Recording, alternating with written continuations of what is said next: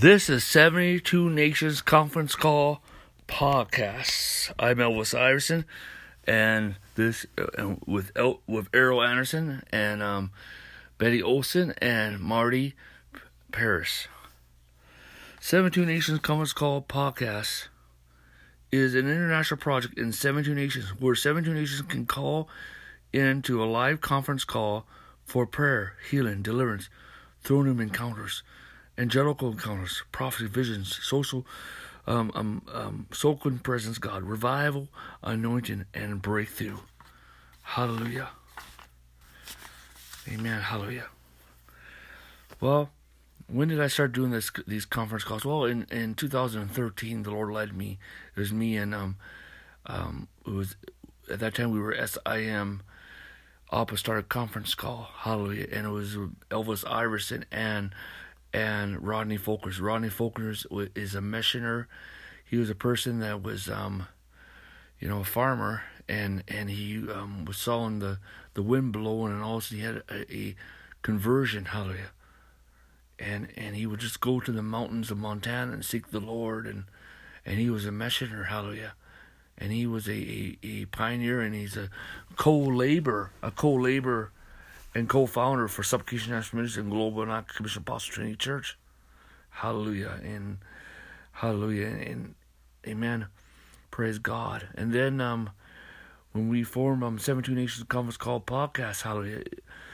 Um, the Lord led us to it, hallelujah, amen, to reach the 72 nations. Because God gave me a dream about 72 nations, hallelujah, and apostles in 72 nations, hallelujah. Amen. Um, hallelujah. Erryl Anderson is the burden bush of North Dakota. Hallelujah. He is an apostolic teacher. Hallelujah. He has been to a, a, certain number of nations. Hallelujah. As as a missionary. Hallelujah. And and and he is a, a person that prays and fasts and and um follows the leading of the Lord. Hallelujah. Amen. He is a true Pentecostal, hallelujah, praise the Lord, an old timer, hallelujah, that um, continues to be renewed by the Holy Ghost, hallelujah, amen, and and um, glory to God, and um, and, and then you have Betty White. Betty White is a intercessor, is is a leads a prayer group, hallelujah, and and, and in the past she was a um part of um, administrator and and intercessor for for big ministries, a couple big ministries in the past, how she really influenced and helped and aided. And now she's leading this prayer group, how that meets in Phoenix, Arizona, how that, that that's um, praying for divine change in in America and in other nations around the world. And she moves in healing and deliverance. Marty um, um Paris um Paris is is a warrior of God. He is a warrior of God, a warrior of God, hallelujah. And and um he led a, a for a time he led a, a spirit warfare network in Nebraska. And then the Lord um, called him to help raise up Global and Commission Apostle Trinity Church. Hallelujah. He is one of the pillars and co-founders and co-laborers of Global and Commission Apostle Trinity Church. Hallelujah. Praise God. And and I'm glad that he has come a part of 72 Nations Conference Call podcast. Hallelujah. Praise the Lord. Amen. Hallelujah. And and I'm Elvis Iverson. Amen. Hallelujah. Hallelujah. My articles are read um, by many across the world. Um, my ebooks and and and people watch my Seedcast videos and and listen to our podcasts. Hallelujah, praise God. I mentored several people around the world: apostles and prophets, fivefold ministers, business people, politicians. Hallelujah, glory to God. Many people have, have been influenced um, by this ministry in India and in the Philippines and Africa and and several nations around the world. Hallelujah, praise God. Um, I gave my life to Jesus Christ. Amen. I was already in a traditional church, but I wanted to know the Lord more, and I kept on calling upon the Lord. And one day, the Holy Spirit, I, I, I prayed a prayer, and I said, I want to serve you all the days of life. I give my life to you. And it was like somebody opened the door of my bedroom, and it was filled with the Holy Spirit. and started speaking tongues. Hallelujah when I was 14 years old, hallelujah. I heard the voice minister my word, the voice of Jesus minister my word, hallelujah. Heard it three times, hallelujah. When I was 16, I began to preach the gospel of Jesus Christ. Hallelujah. When I was 19, hallelujah, I had an encounter of the Lord Jesus Christ in, in, in, in hallelujah, encounter of the Lord Jesus Christ. Hallelujah. Jesus Christ appeared to me. He's, he asked me how many members I want. And he gave me a vision for my life, a vision for my church, a vision for my ministry, and a vision for Omaha, Nebraska. And he laid his hands upon me and released his power in me. And from that day forward, I started flowing in word reverence, apostle prophetic reverence, the deep prophetic, signs and wonders, hallelujah, the gifts of the Spirit, the blitz gifts of God, hallelujah. Amen. Hallelujah. Praise God. Um, amen. There was a time Amen. Right after I got done with Bible college and I began to minister on the reservations in, in Minnesota, South Dakota, and North Dakota, I would have visions, um, um, um, um, several visions of heaven and some visions of, of hell and, and several visions of, of our Lord Jesus Christ. And now, and now we're in a day where, where I've translated to many nations and I've also teleported. Hallelujah. And um and also um I um I've been having visions, going up in the throne room every day and exploring the many heavens. God has given me the revelation of the many heavens, hallelujah. But also God has led us to um, to plant a church in Omaha, Nebraska. It's called Global First of all, Global Anna Commission Apostle Training Church, hallelujah. It is a radical normal church. It is it is um a church of let me tell you, it is um um, a community of home churches. Each Global Anna is a community of home churches with a sanctuary and Global is associated with churches in many cities and many nations. Global is a radical normal church, a mission based church, a home church based, a family based church, a house of prayer based, a supernatural encounter based. Hallelujah. Praise the Lord. And if you're looking for a church, amen, for Global Anak, you can find us on Facebook. Uh, or or um, uh, or um, visit um, ElvisIverson.com. Hallelujah, praise God, hallelujah. And and so, but Supplication National Ministries has been ministering for years. That's the name of the ministry. Um, 17 Nations Conference Call podcast is a part of that. And um, you can visit elvisiverson.com and become a partner and plant a seed. Hallelujah. And, and, and, um, and get connected. Hallelujah. Praise God. Hallelujah click on that sign torch and get connected. Amen. If you want to mail us a donation, you make the checks out to Supplication National Ministries and the member rate donation and the mail to Supplication International Ministries, P.O. Box 8132, Omaha, Nebraska 68108. Amen. Hallelujah. Also, you can give by the Cash App. The, uh, the Cash App, it's the money sign, then SIM Omaha. You can give through PayPal. It's paypal.me slash SIM Omaha. Hallelujah. Praise the Lord. Hallelujah. Amen. And and um, amen. Praise the Lord. Hallelujah. Our messages, um, we have our podcast um, once a month. Hallelujah. Except just in December. Hallelujah. And the number to call in is is 516 597 9857. Hallelujah. Praise God. And and that is in Central Time Zone. Central Time Zone. That's Central Time Zone. Hallelujah. Amen. If you're calling from outside, of the USA, how you have to enter um, that number plus the access code, which is three four four one nine two one plus the pound sign. Also, you can go to elvisiverson.com. Hallelujah, amen. And we have more information about um, um, 17 inch conference call podcast. We have 70 numbers that, that a number for 70 nations that you can call. And also, there's an app that you can download. You can go to free conference call and you can download this app, hallelujah. You can download this app, hallelujah, either on your phone or on your computer, hallelujah, where you can call in free and you just got to enter the meeting ID is SIM Team, hallelujah. Praise God. And um, um, one thing is um, you want to, with the center time zone, hallelujah, praise God, hallelujah. And if you want to check your time zone, you can go to worldtimebuddy.com, hallelujah, praise the Lord. Amen. Hallelujah. And glory to God. So so um, also we have a, a partners list. Amen. Hallelujah. You want to become um, uh, re- receive more from the 17 Nations conference call. It's a Google group, hallelujah, and you can say, hey, just subscribing to your 17 Nations conference, 17 Nations Google group, hallelujah, and also follow Elvis Ives on Twitter, hallelujah, praise God, and no times and dates, hallelujah. Also, we have a Facebook page for it was a 17 Nations Conference Call podcast, and after after these messages, after these messages are done, Amen. Hallelujah. They're uploaded to our podcast. Hallelujah which is Anchor.fm 17 Nations. And and also Elvis Iverson has a, a um, podcast is Anchor.fm Elvis Iverson. Hallelujah. Praise God. Hallelujah. Amen. And um Amen. And and Erryl Anderson has his own podcast. Hallelujah. Amen. Anchor.fm slash Erryl Anderson.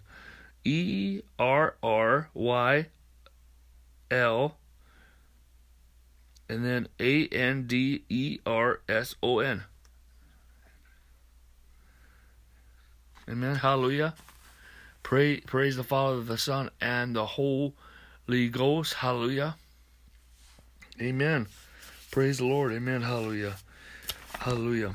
And let me just, I want to pray for everyone here that's listening to this message right now. Hallelujah. I want to pray. Amen. Hallelujah. Praise God. Father, in the authority of Lord Jesus, I pray, Father, for everyone who's listening to this message. It will influence in the church of the world, of God, and the 72 nations, oh God. Lord, I pray, Lord, let, let many people come from each of these nations into the uh, uh call this comes call. Lord, in the name of Jesus, and let revival come to the 72 nations, of God. Raise up apostles, raise up the new apostolic ones, and establish the thesis of the Reverend, establish the reformed grace message of God. In the name of Jesus, I pray, God, let everyone that has called up, that partake, hallelujah, that's influenced by this ministry, bring forth multitudes of breakthrough, God, in the name of Jesus Christ. Oh, God, Lord, I pray, release deliverance, healing, healing, miracles, creative miracles. Release freedom in Jesus' name. Oh, God, in Jesus' name. Lord God, I pray, Father, for, for breakthroughs, restitution, restoration, restoration, healing.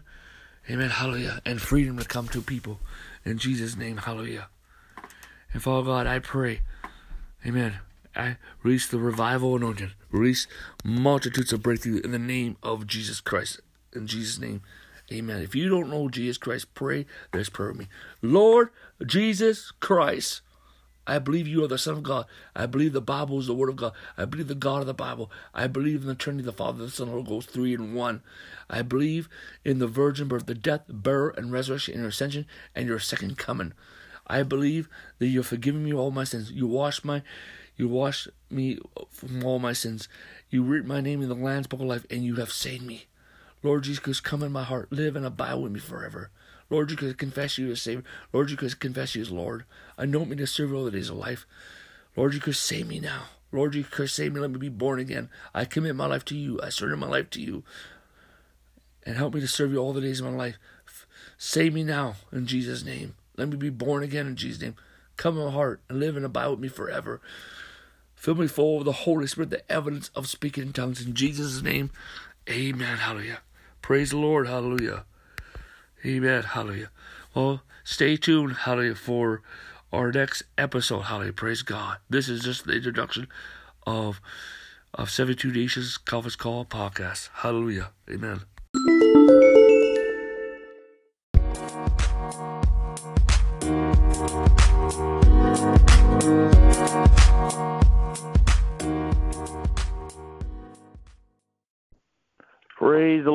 Jesus Christ is Lord. Hallelujah. Glory to God. Hallelujah. Amen. Hallelujah. Jesus Christ is Lord. Hallelujah. Praise the Lord. Hallelujah. And um I remember a um a movie called China Cry. Mm-hmm. And um the lady it's a um based on this lady's life in China when China became communist and um and they wanted to rage against her God, her belief system, and she told them that you cannot stop God because you cannot contain him even in a box. He's uncontainable. You cannot limit the Holy One of Israel. Hallelujah. Amen. Welcome back. This is 72 Nations Conference Call podcast with with um, Erryl Anderson, Betty Olson, and Marty Pierce, and Elvis Iverson. Hallelujah. I'm from Omaha, Nebraska. Marty's from Omaha, Nebraska. Erryl's from um, um, North Dakota, uh, Grand Forks County. Um, um, hallelujah. Um, somewhere there. Hallelujah. um, and Betty Olson is from um, Phoenix, Arizona. Hallelujah. Praise the Lord. Amen. Hallelujah. Jesus Christ is here. Hallelujah. Praise the Lord and Amen. We we're so glad. Amen. We're so glad and and our this um, call will be uploaded after this on on um, anchor.fm 72 nations hallelujah amen praise the lord hallelujah and, and um, today erryl anderson will be ministering his his um podcast is anchor.fm erryl anderson hallelujah praise god amen hallelujah you can find this you you can find this on on my website too. So hallelujah at elvisiverson.com. And um, praise the Lord, hallelujah. So we just want to say hi to, to everyone from Germany and Sweden and Ireland and India and America, of course. Um, hallelujah. Jesus Christ Lord. We just want to say hi to all the truckers in in Canada that are in jail. Hallelujah. Jesus Christ is Lord. Praise the Lord. Hallelujah. Um, our um, next um, conference call will be March 19th, March 19th at 9 a.m. Central Time Zone. And you can, so make sure you check your time zone because the time zone will be changing soon. So, hallelujah. Praise God. Hallelujah.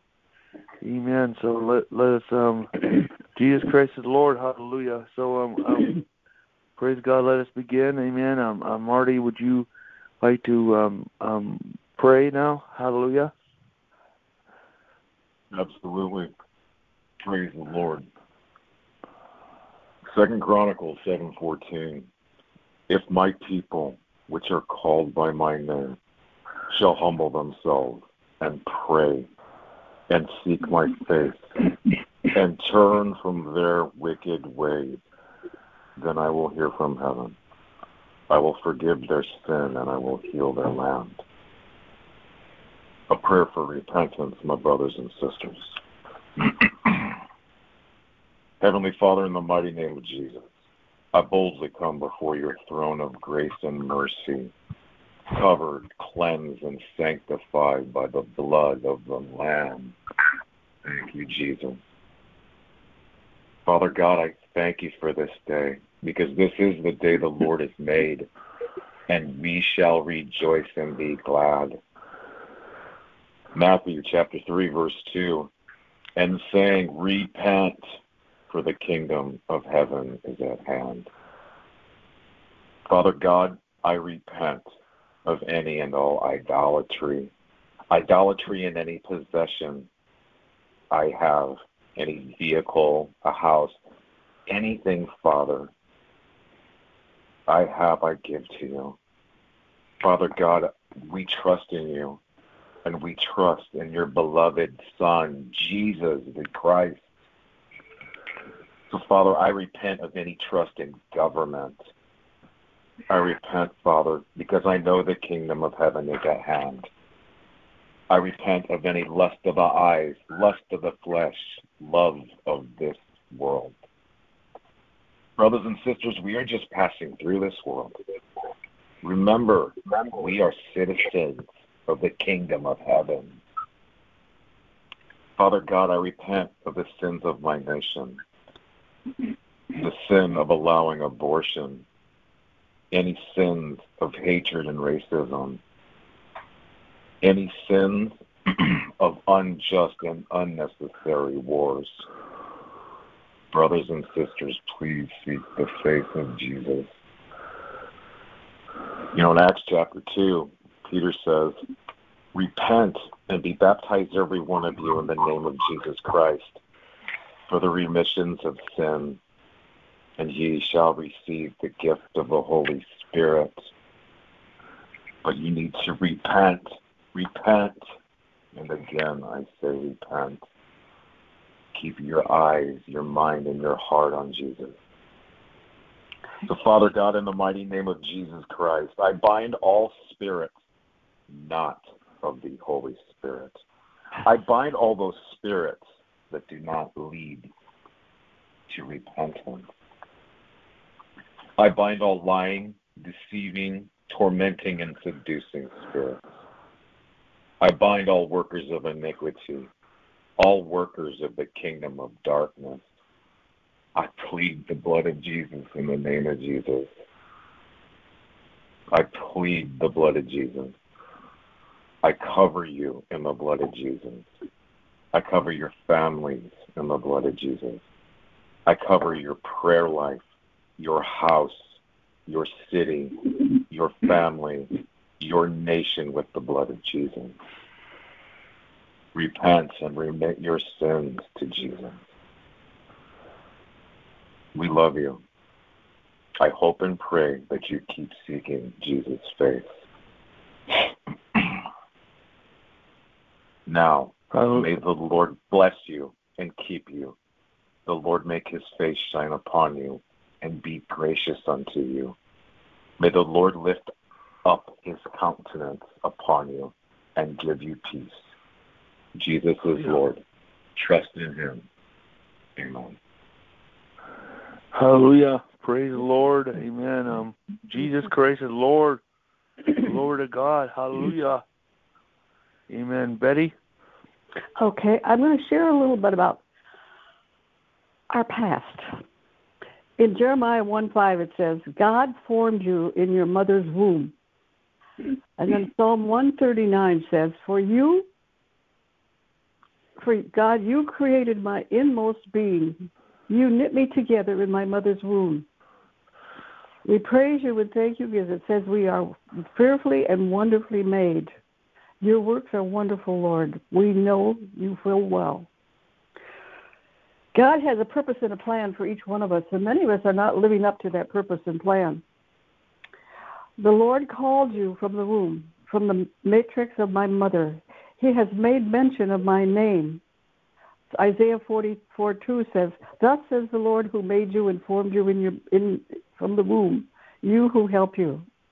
2 Timothy 1 9 says, You have saved us and called us with a holy calling not according to our works, but according to his purpose and grace, which was given to us by Christ before time began.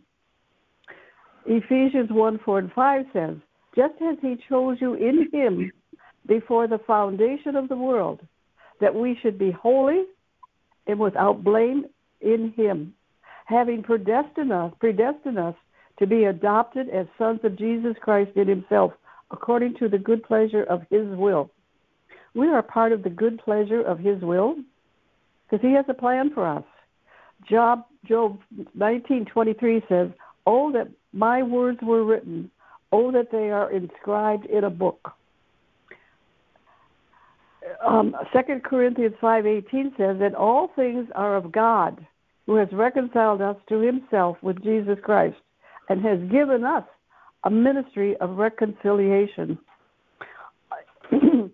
In John 14:12, Jesus is speaking. He says, "Verily, verily, I say to you, he that believeth in me, the works that I do, he shall do also, and greater works than these shall he do, because I go to be to the Father." Many of us are not doing greater works than Jesus. It's written in a book of heaven. Our names are in a book of heaven. Things are written that we need to be doing on this planet at this time. We have a purpose to, for being here at this time. And I think what a privilege to be chosen to be here at this time. I mean, this is not a fun time. But God's doing a mighty work today. He's cleansing this planet. We pray, we pray the Lord's Prayer. We pray, let thy kingdom come on earth as it is in heaven. We're here right now to bring God's kingdom on this earth as it is in heaven. It doesn't look good. in fact, it looks pretty bad. But this is what we're here for. It was written in our books in heaven before we were even created, before we even came to this planet. God's purpose for us. And we're to be doing greater things than Jesus. How many of us have raised the dead? How many of us had done miracle things of casting hundreds of demons out of one person? How many of us have done greater things than Christ? But we are called to do it, and we're called to do it today. It's a time when this whole earth, this whole planet is in turmoil. Every nation is in turmoil. The enemy is working so much and so hard to, to discourage us, to make us sick, to, to kill us ahead of time. The, the enemy, the devil, is determined to destroy. But God put us here at this time. He created us. And what a privilege to be chosen to be here at this time. It's not easy, but God never said it would be easy. We have a job to do, and we need to do it. But it's as we walk in Jesus' power and authority. He says, I give you power and authority. He gives it to us. We need to take it and we need to use it. It's an exciting time. It's a scary time, but it's an exciting time because it's a time when Jesus' power and authority will be manifested throughout this earth. Lord, let your kingdom come on this earth as it is in heaven. Let your glory be in our lives. Lord, I pray that each one of us listening to this today will fulfill what's written in our book in heaven. Some people have been privileged enough to see what's in their book. many of us have missed, I'm sure, many things that were in our book. I know when when abortion abortion first came out, I was I was in Minneapolis and I was on a board at a hospital, and we would we did the um, we we did training and we did teaching in the hospital, and we were able to visit visit patients and minister to them. If they asked about God, we could minister to them. Otherwise, we just encouraged them. But if they asked about God, we could pray anything we wanted to. I have my job was to be with the terminally ill patients. Um, so I was usually with cancer patients, but they usually opened the door that you could minister to them. But I began. This is when abortion first came out, so you know how long ago this was. But I would share Psalm 139 with him because we were we are wonderfully made. We are God's creation. And that God has a purpose and a plan for each of us. And some of them came up to me and said, We never knew that was in the Bible. We've not been teaching the Word of God. We've not been teaching what we need to teach to get people ready for today. So I pray that we can be opened up to the power and the authority of Jesus, that we can become the men and women of God that He created us to be. We have power and authority because it's Christ in us. Christ will lead us and guide us and direct us. And we need to step out to do greater things than Jesus did. He said we will do them. Now is the time to put on the armor of God, to put on the fullness of Jesus Christ, that we may do the greater things that God called us to do. And I praise you and thank you that each one listening will receive this and begin to walk in God's power and authority greater than they ever have before. As we spend time with Christ, spend time in His Word, worship and praising our King and Kings, God will use us in a mighty, powerful way to bring forth His kingdom on this earth. We thank you for this day, that this is the day the Lord has made. We will rejoice and be in it, glad in it. And we will go forward from this day with greater joy, greater peace, greater anointing by the power and blood of our Lord Jesus Christ and the Holy Spirit working in us in a powerful way.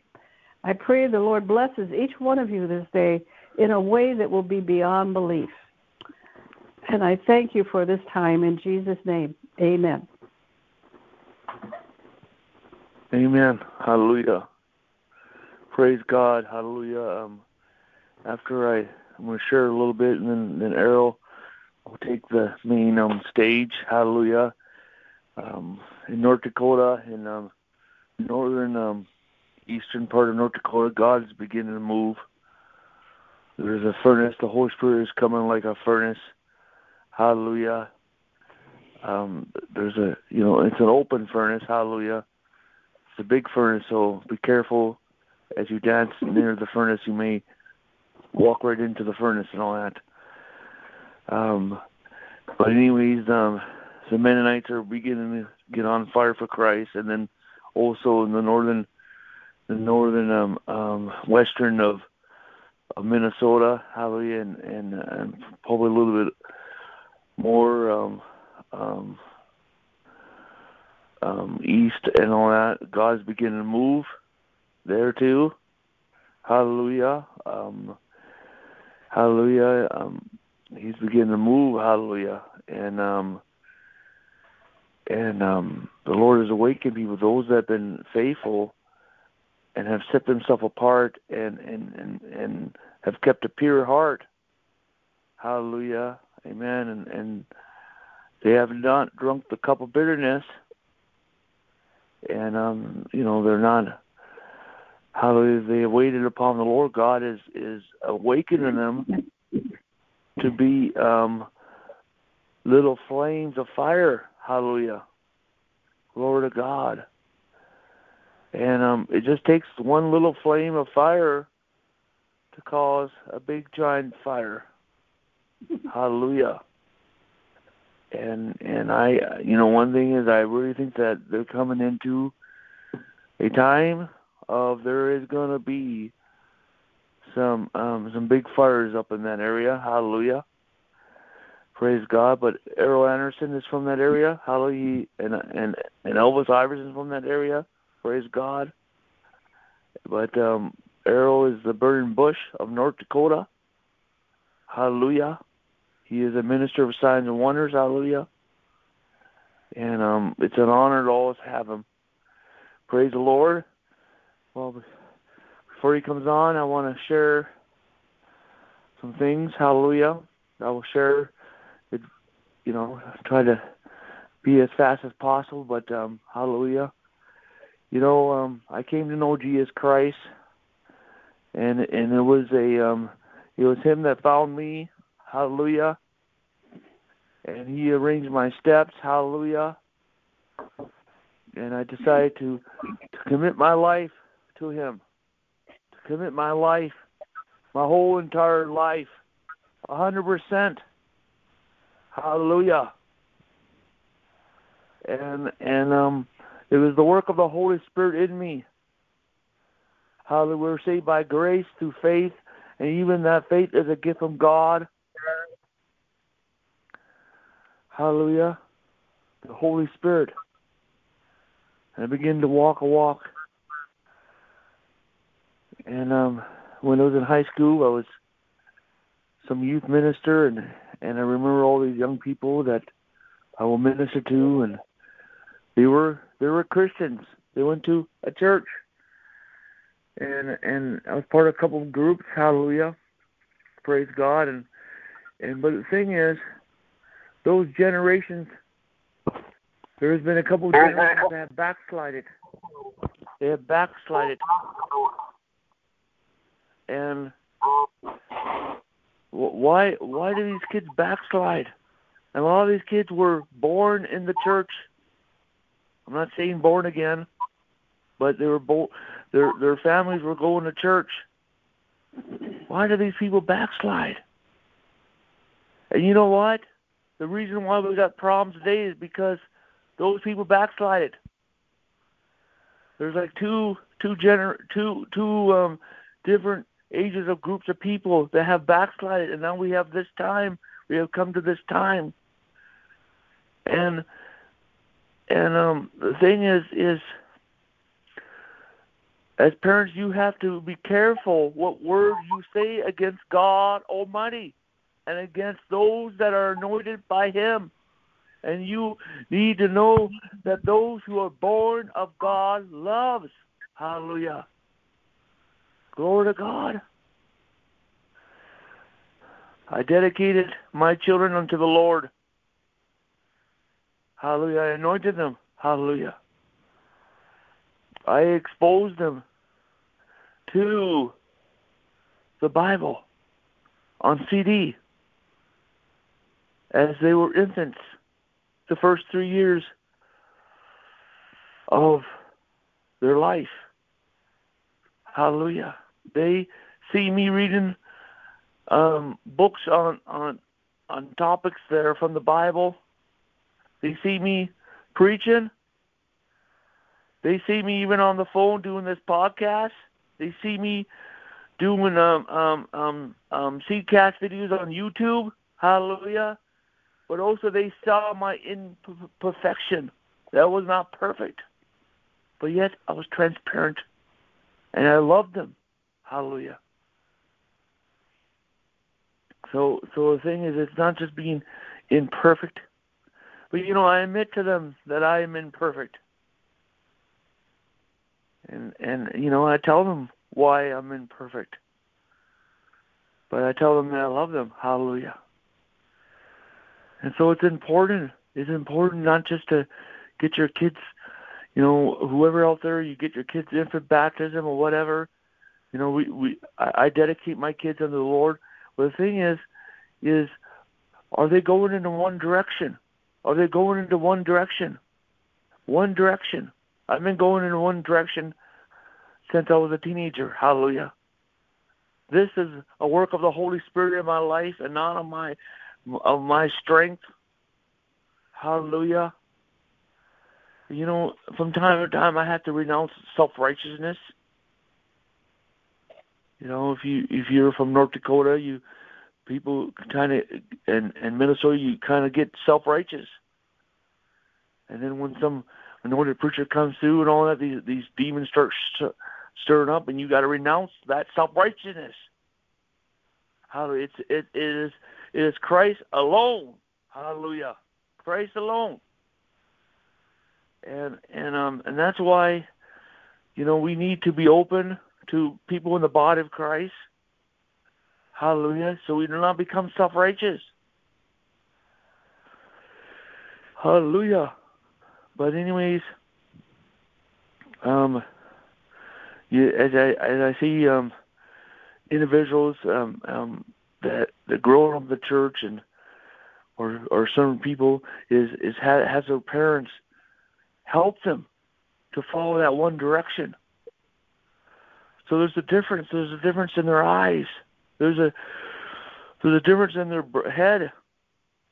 There's a difference in their heart. But the thing is, there's there's a lot of people who go to church and they're just religious. They're just religious and and and um, you know they're they're not open to the Holy Spirit. They're not open to what God is saying. They they don't know who is speaking for God. That Christ appointed. Hallelujah. Of course, you know anyone who does not speak for Christ. Hallelujah. Do not listen to them. Hallelujah. Amen. Amen. Hallelujah. Praise God. Because the Bible says even the demons believed in fear and trembling. They believed in God, but they did not say they believed in the Lord Jesus Christ. How they did not acknowledge. Hallelujah. So there is a difference right there. Hallelujah. Amen. But the thing is, is it's unbelief, my friends. Unbelief. The Bible talks about the deceitfulness of sin and unbelief. You know, and, and um, in the last couple of chapters of Revelation, it talks about the gates are neither close, they don't close, they they stay open day and night, but outside are are these unbelievers and and and and people that you know you know whatever they they never accepted Christ and all that and and you know even in the millennium in the millennium there there's unbelievers there's people that did not accept Jesus Christ, and this is like kind of like mind-boggling. You know, I hear the Lord Jesus Christ ascends from heaven, hallelujah, and they still never repent. They still never repent. And then here we're in eternity. If if if we are correct in our translation, hallelujah, that there's people outside the gate. The gates are open, the gates are open, but they're still outside because of unbelief. Because of unbelief. Unbelief. But yet, there is a temple that doesn't need no light because Jesus Christ is the light. Hallelujah. Jesus Christ is there, hallelujah. But still, they do not repent. So I'm telling you, there's going to be people that do not repent, that will never receive Jesus Christ and somehow they're they're like a sign, like a sign outside the gate, a sign that of God's sovereignty. That, that, that no one comes unto the Father. No, Jesus said, "No one comes unto me." "It is granted of the Father." That's why we need to be humble. We want to. We want to be humble. Hallelujah. To be humble. Hallelujah. Um, I, I've been listening. Somehow the Lord last two days told me um, some of the prophets of Bob Jones and Paul Cain, Hallelujah. And Bob Jones is prophesying to Mike Bickle. Hallelujah in Kansas City. Hallelujah. And and and it be for your children, children, children. You know, he'll be like a grandfather father, hallelujah, and it'll be his it'll be his grandchildren, hallelujah. And and and they're talking about Arrowhead Stadium. They're talking about this meeting that's coming up, hallelujah, the send, hallelujah. Amen. And that, and that there will be signs and wonders, hallelujah. There will be the miracles, hallelujah. Amen, hallelujah. Amen. He starts talking to Mike like you you you pastor say, Oh hey, I'm not gonna be you no. He, uh, Mike a glorified youth pastor, hallelujah. Praise God. Young people have been coming all over the earth to just to pray day and night prayer, hallelujah. And and now we're coming to a time of of of of uh, a prayer fulfillment, a prophetic fulfillment, hallelujah, of what Bob Jones said, hallelujah. It's about to come to pass, hallelujah, amen, hallelujah, and and um, hallelujah. Um, one thing is is is I I, I don't want to criticize the the leaders of the Ascend, but the thing is is is when you're talking about a prophecy, amen, hallelujah. Um, that Bob Jones prophesied. I'm not saying Bob Jones is anything, hallelujah. But God did use him, hallelujah. God uses who he chooses, hallelujah. But the thing is is is, you know, when in their advertisement in the beginning they they downplayed his they they talked about that prophecy but but they downplayed it in their in their speech and all that and but the thing is just to please the evangelisticals, the these evangelisticals that these people that believe the Bible is the word of God, but but the thing is they're word, word, word, word and little spirit. Okay? You know, the body the body's like eighty percent water or seventy percent water. And and um you know the so what what what is the body of Christ? Hallelujah. How much Holy Spirit, Amen. Do you do you want? Hallelujah. Praise God. What? How much Holy Spirit? Hallelujah. Amen. And so, and so the thing is, is um, you know, um, and, and then then Paul Cain came into the into this. Hallelujah. Praise God. And both Bob Jones and Paul Cain went home to be the Lord. Have you ever heard of about the Kansas City prophets? The, the two that stood out the most, that caused the trouble the most, that angered the religious people the most was Bob Jones and Paul Cain. And and their prophecy, you know, what they prophesied angered the religious people, and and and but yet those prophecies came to pass. Hallelujah, glory to God. And and and um, but anyways, Paul Cain he prophesied that that about Arrowhead Stadium. He prophesied that, and and he but he prophesies also about stadiums all over the earth and arenas being packed full with the nameless and faceless people, hallelujah, and they're preaching, and they're worshiping, hallelujah, amen, hallelujah, you know, but also this is the time of solemn assemblies, hallelujah, and and and the thing is going to kick off, hallelujah. God's going to kick it off at Arrowhead Stadium, Arrowhead Stadium, the the send.org, hallelujah. I'm not here to advertise it. I I am I'm significant of of of a generation that God's about to raise up. Hallelujah. Amen. Hallelujah. He's about to raise up. Hallelujah. They're already here. Hallelujah. Hallelujah. Glory to God. Um, this whole pandemic was to hinder the time of solemn assemblies. It was to hinder this harvest, to to to bring many people to hell. But but but now God is about to intervene. Hallelujah. And God will God would intervene if, if we would have all got up and and and and gathered around our city um, halls and and state buildings, hallelujah. But we were all wimpy people, wimpy, wimpy people. So thank God that God is not wimpy. Hallelujah. Thank God that that Jesus Christ is not wimpy. Hallelujah. Praise the Lord. Hallelujah. Amen. That Jesus Christ is Lord. Hallelujah. But anyways, you know, Paul Cain says um, that there'll be no bad news, only good news. So that means there has to be something significant that is about to happen in the earth. There's something significant that has to happen happen because the sun is in May May 14th. How, so there's something significant that is about to happen. Something significant is about to happen. Hallelujah. Praise the Lord. Hallelujah. Operation Mockingbird will collapse. Hallelujah. It will collapse. Hallelujah. God is judging the nations. The, the um, um, but I don't want to get into that. Um, that part, but God judging the nations, hallelujah. But He is judging the nations, hallelujah. Glory to God, hallelujah. Glory to God, hallelujah. Jesus Christ is Lord, hallelujah. And so, and so the thing is, the Lord told me that as all these evangelists goes, hallelujah, these people word, word, word, and little spirit, even even these Pentecostals now are word, word, word, and little spirit. Okay, hallelujah. They're, because you don't have a revelation of the Holy Spirit. You have limited the Holy One of Israel. Hallelujah. And that's not a good thing.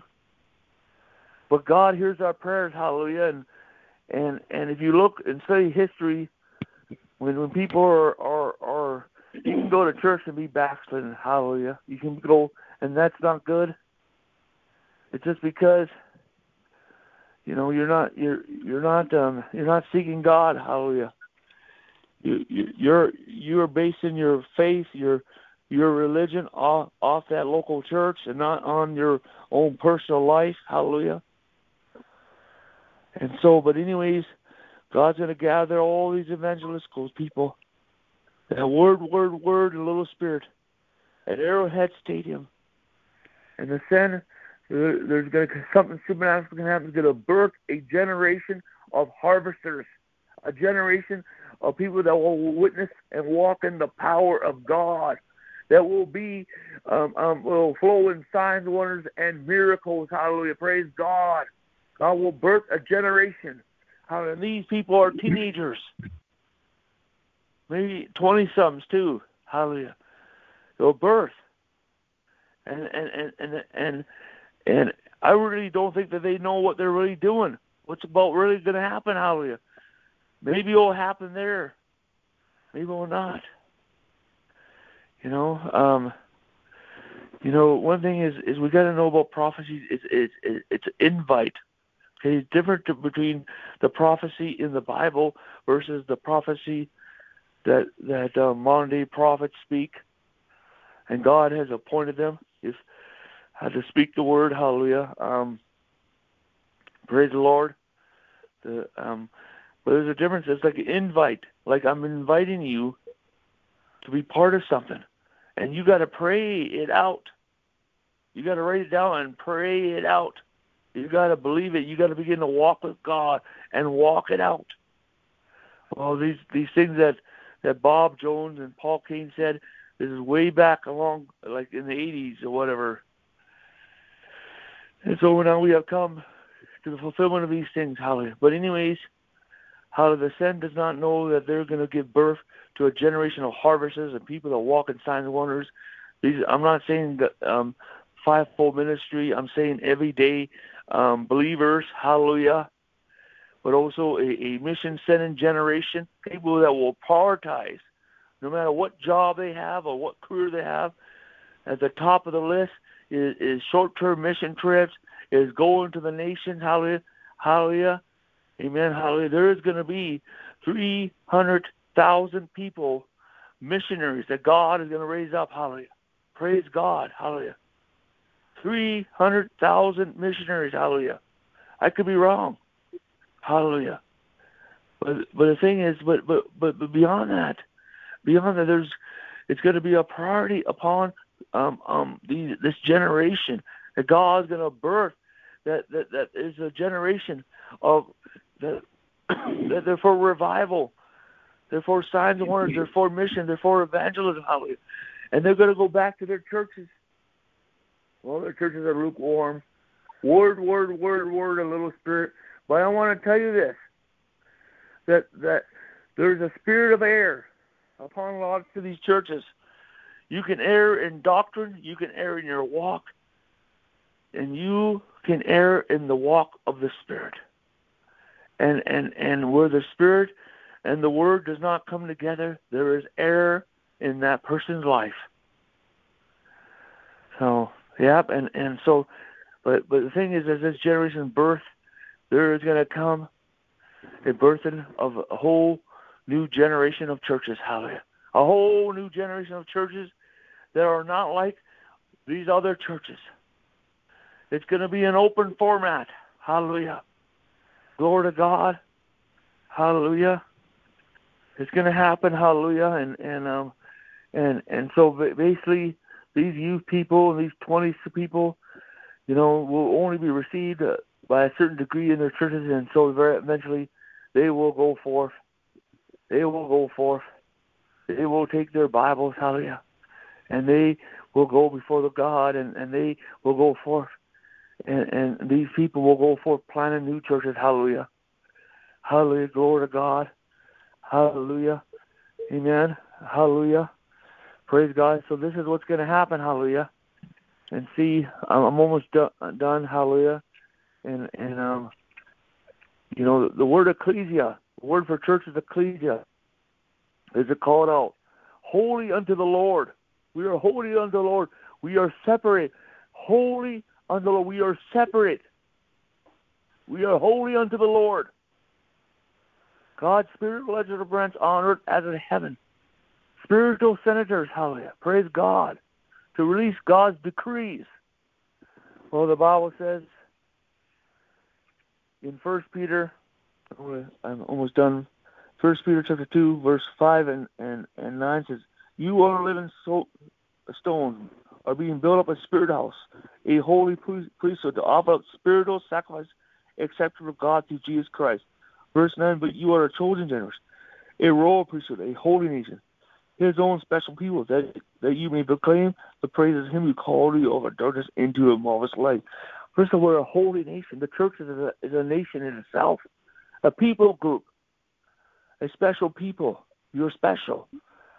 A holy nation, how we praise God. You know, you know the thing is is um, you know um um here here's charismatic movement and the GS movement was going and and then Ronald Reagan came and and we begin to get into politics, and we really haven't accomplished much yet. So we really haven't accomplished much. And and I'm not saying that we should get out of politics, but we need to be careful who we back. I'm not saying that Ronald Reagan did anything, but um, he's better than than other people and all that. Hallelujah, praise the Lord, praise God. But there's things that are happening behind the scenes that we never knew, and and we've been manipulated and we've been deceived by both sides but that's about to end. That's about to end. Hallelujah.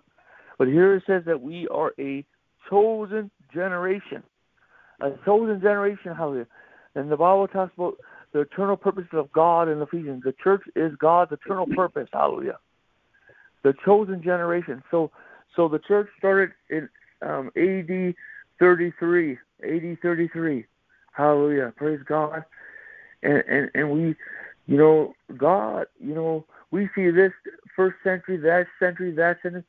God just sees one picture, the chosen generation, and we may have, from from time to time, have have, have come out of alignment with God, come out of alignment with you know, and and became religious, and and and got off um what God's plan was, and all. But God's bringing us back to that plan that we are a chosen generation. He sees only one generation from AD 33 until now. A generation of the ecclesia, a generation of signs on, a generation of sons of God. Hallelujah. Amen. A generation of the manifestation of the sons of God, a generation of, of the gifts of the Spirit, the signs and wonders, hallelujah, the mirac- miraculous, hallelujah. And it's time for us to realign ourselves to what God wants of us and become that chosen generation, hallelujah, the generation of power. What does the chosen generation mean? It means a generation of power, a generation of signs and wonder. Hallelujah. And what happens is, is sometimes we want to get off that generation and get and, and, and become religious, become Lutherans or Baptists or Pentecostals or whatever and and and, and become judges and and um and and you know whatever and and um and forget who who saved us, who did this stuff. But the thing is, God has put us back in that we are the chosen generation. We are the chosen that we walk in signs and wonders. Hallelujah. We walk in signs and wonders. We walk in the miraculous. Hallelujah. We are a people. Hallelujah. Praise God of the miracles. Hallelujah. So imagine Jesus Christ ascended into heaven, sat down with him, Father. Well, we are that generation. We are that generation. We are that generation. We are that generation.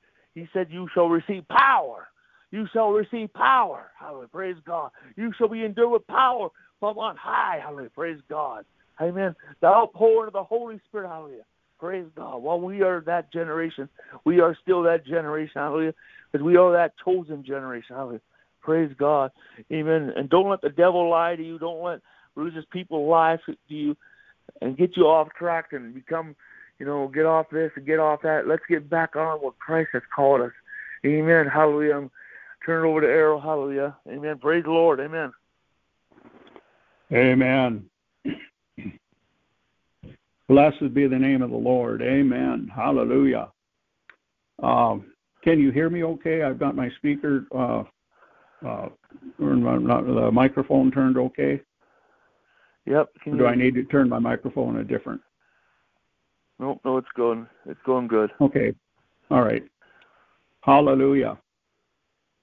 We were born for such a time as this.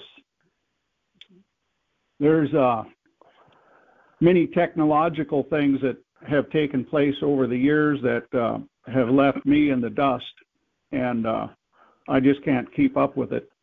But nonetheless, I sometimes think I should have been back in the horse and buggy day and and uh, not in this jet age or this uh, technological age. But I'm here in this time, and you and I were born for a day such as this.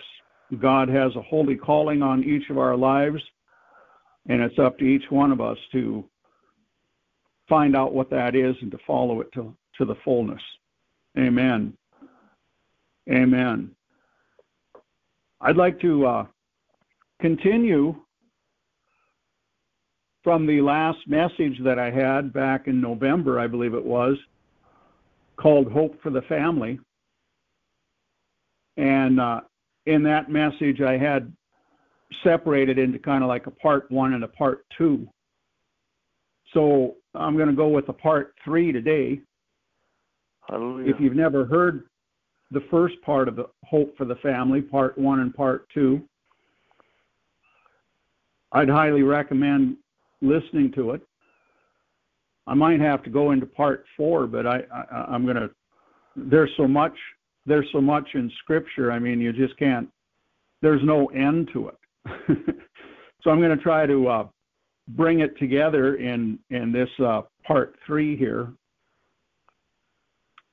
So, Father, we just uh, lift this day before your throne of grace, and we ask for mercy. We ask for revelation and wisdom. We ask, Lord, that the name of Jesus Christ be lifted up because your word says that if he be lifted up, you'll draw all men unto you. So we lift up that name of Jesus, that at the name of Jesus Christ every knee shall bow and every tongue confess in heaven, on earth, and under the earth that Jesus Christ is Lord. There is none other. He is God. He is the everlasting Father. He is the Prince of Peace. He is wonderful counselor, mighty God, El Shaddai, El Gibbor, El Elyon, the everlasting Father. He is Yahweh. And we lift that name before you, the great I am. But that name that's above every name, that name of Jesus is above El Shaddai. That name of Jesus is above El Elyon. That name of Jesus is above Yahweh. That name of Jesus is above Wonderful Counselor. That name above all names is the name of Jesus Christ. And we will bow to that name. And we give it all to you, Lord. Hallelujah. Hope for the family. You know, too often we get caught up between a religion of a false religion of works. Any church that shut down during this time of pandemic, they should remain shut down because they were never part of the body of Christ to begin with.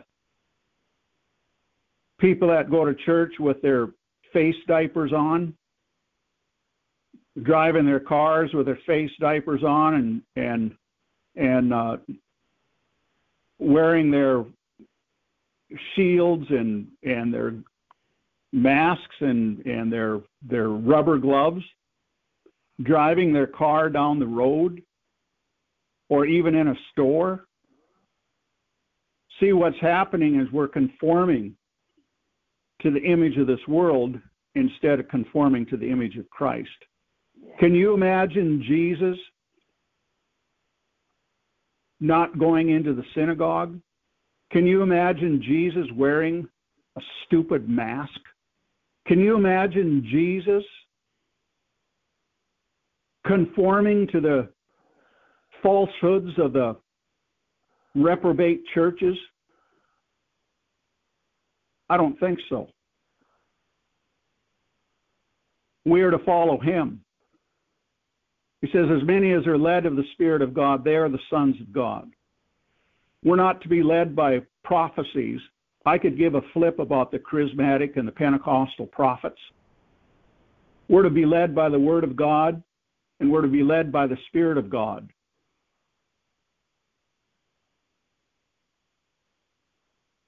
Heaven and earth is going to pass away, but His Word will never pass away. I've heard many, many prophets. I've heard many, many prophecies, and they've all failed. We're to be led by the Spirit, not by a prophecy. We're to be led by the Spirit of the living God. We are to hear his voice. Jesus said, My sheep hear my voice. And unfortunately, a lot of people are deceived by infant baptism. They're deceived by memorization of an Apostles' Creed, thinking that if they memorize the Apostles' Creed that they're saved. It's one of the biggest deceptions in the churches there is. So I want to turn this back to hope for the family.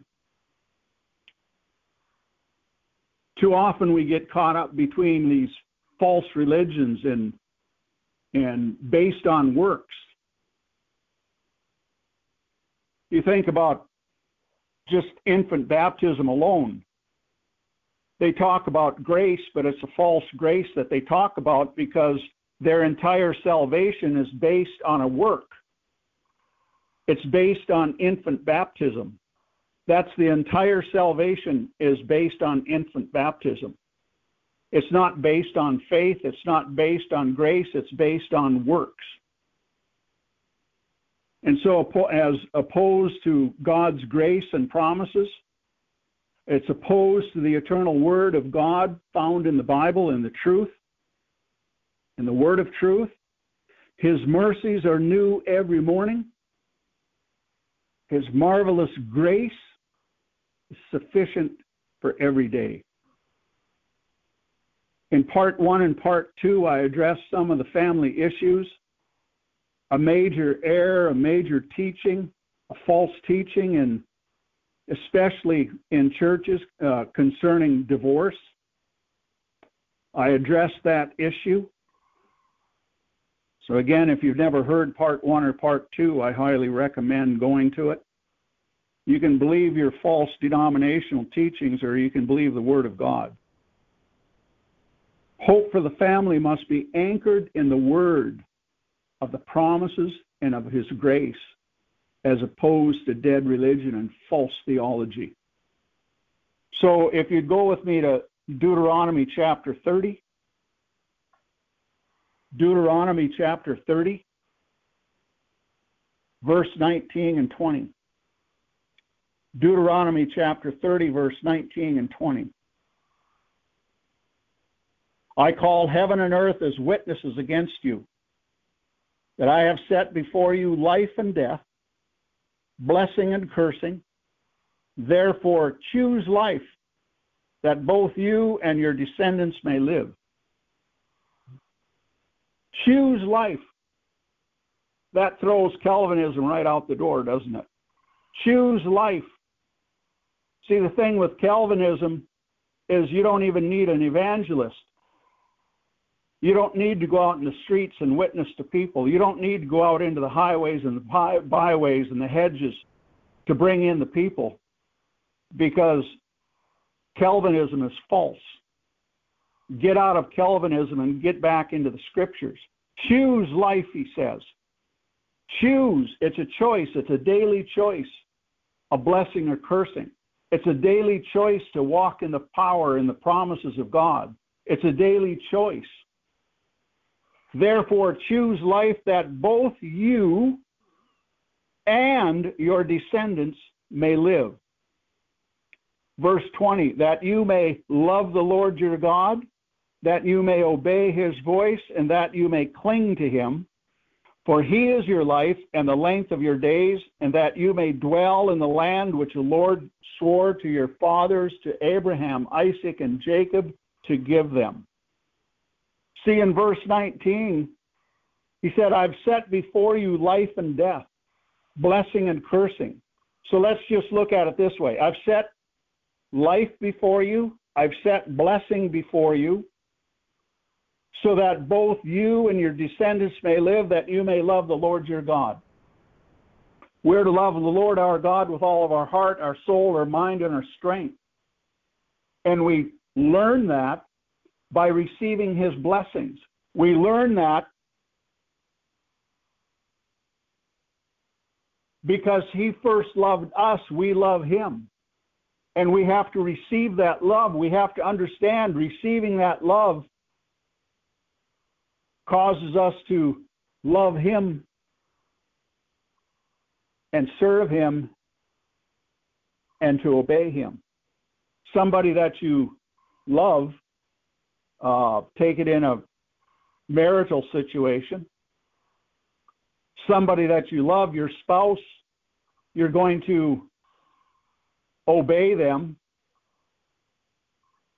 Honey, I don't want you throwing your underwear in the middle of the living room floor anymore like you used to do. Whatever the case is, right? That we're going to obey our spouse because we love them. And so this whole thing is receiving blessing from God, receiving His love.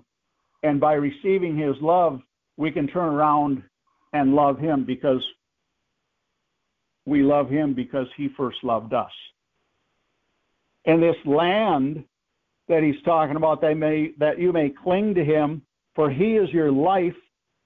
He is your life. It's not Republican. It's not Democrat. It's not American. It's not Western or Eastern culture. It's not my ancestry. He is my life. And my life is to be wrapped up and clung into Him. For He is your life and the length of your days, and that you may dwell in the land. I've been to, I traveled for 30 years from Boston to Seattle working in construction. And I, I've worked in most of the northern states. I've been in every state of the union, but I've, I've worked in mostly the northern states. And in all of my travels, I'd always find different churches to go to because I'm not a denominationalist. I wanted to be led of the Holy Spirit, and I'd ask God, what church do you want me to go to? What fellowship do you want me to go to? And he would show me, and I would go there, and sometimes he'd only have me there for two or three days, two or three weekends, and that's it. Just maybe one time, and that's it. And he said, That's it. That's all. I don't want you to go back to this place again. I, sh- I showed you what I need you to learn from this place. And so I've been into all all types of different places. I was never a denominationalist where uh, every city I went into, I only went to one denomination because that's the only one that God lives in. I traveled, I, I quit my job in October of 1997, and I, I packed the trunk of my car and I asked the Holy Spirit, I said, I want to be led of your spirit on a daily basis. And I took off and I began traveling. I had no point A or point B that I was going to. I had no destination in mind. I was seeking the face of the Lord. And I would go to churches. And of course, a lot of them would recognize that I was a, a newcomer. And they would meet me at the door and say, "Oh, we're so pleased that you came. We're uh, uh, what are you doing in the area?" And I said, "Well, I'm searching for the Lord." And they said, "Oh, you need to get saved." I said, "No, I'm saved. I'm filled with the Holy Ghost." I said, "I'm searching for the Lord, and He's not here." And it's really, it's really heavy on my spirit. Where's the presence of God in the church? All they had was dead tradition. All they had was dead sermons. There was no life. There was nothing there. There was no presence of God. And I continued going from place to place to place, and my heart was breaking because they have they're they're recognized as a church, but there's no presence of God. If there's no power, if there's no power, there's no presence of God. Period. And so here he's saying about the land. The promised land of, in the New Testament, the promised land of milk and honey. Okay, in the Old Testament, the promised land was what we call Israel today. Actually, it was a lot larger than what Israel is today. Actually, what God promised Abraham that it would be inheritance for him, Israel, under David, under Solomon, under all of the kings of Israel and Judah, Israel has never completely inhabited the land that God showed Abraham, even yet to this day.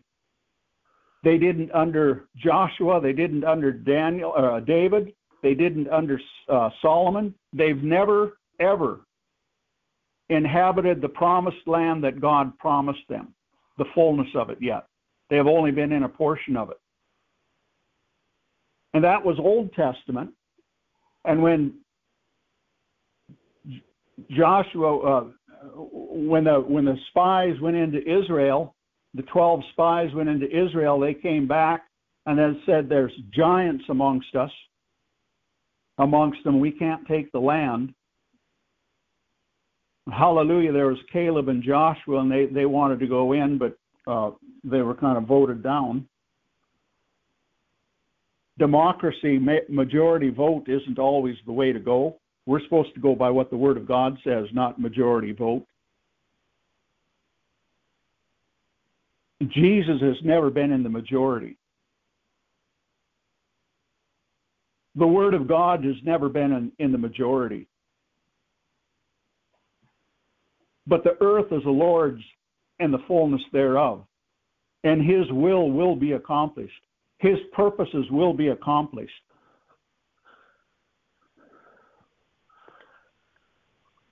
But in the Old Testament, it was what we recognize as Israel today was the promised land. But in the New Testament, the promised land of milk and honey is not heaven. Let me say that again. The, the New Testament promised land is not heaven. Because there was no giants, there are no giants in heaven.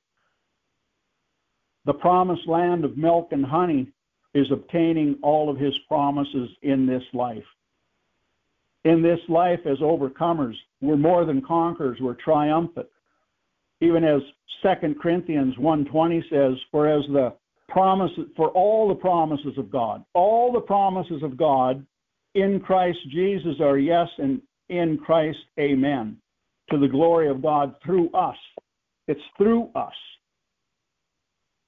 We're to manifest all, we're to receive all these promises of God and declare them to the world. So let's go from Deuteronomy, let's go back to uh, Exodus chapter 19. Exodus chapter 19. I'm going to try to keep on hope for the family. Exodus chapter 19, verses 5 and 6. Now, therefore, if you will indeed obey my voice and keep my covenant, then you shall be a special treasure to me above all the people, for all the earth is mine. And you shall be to me a kingdom of priests and a holy nation. These are the words which you shall speak to the children of Israel. If you obey my voice and keep my covenant, then you shall be a special treasure. If you are obeying his voice and keeping his covenant, you are his special treasure. You can turn to the person next to you and and tell them you're a special treasure of God if you're obeying his voice. If you're keeping his covenant, you're a special treasure. There's nobody around you, you can look in a mirror. And if you're obeying his voice and keeping his covenant, you can look in that mirror and look at yourself and say, I'm a special treasure. In verse 6, and you shall be to me a kingdom of priests and a holy nation. We see in Revelation chapter 1, verses 5 and 6, that because his blood has cleansed us, that he has made us kings and priests unto the Most High God. If we've been born again, we are kings and priests unto the Most High God. We're not born again by infant baptism. We're not born again by joining a church, by being faithful to denomination.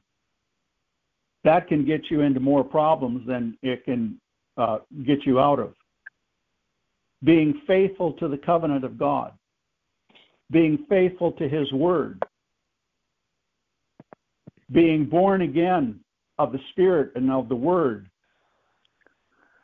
and you've de- de- developed a relationship with the Lord. Let's go to chapter uh, 20, Exodus chapter 20.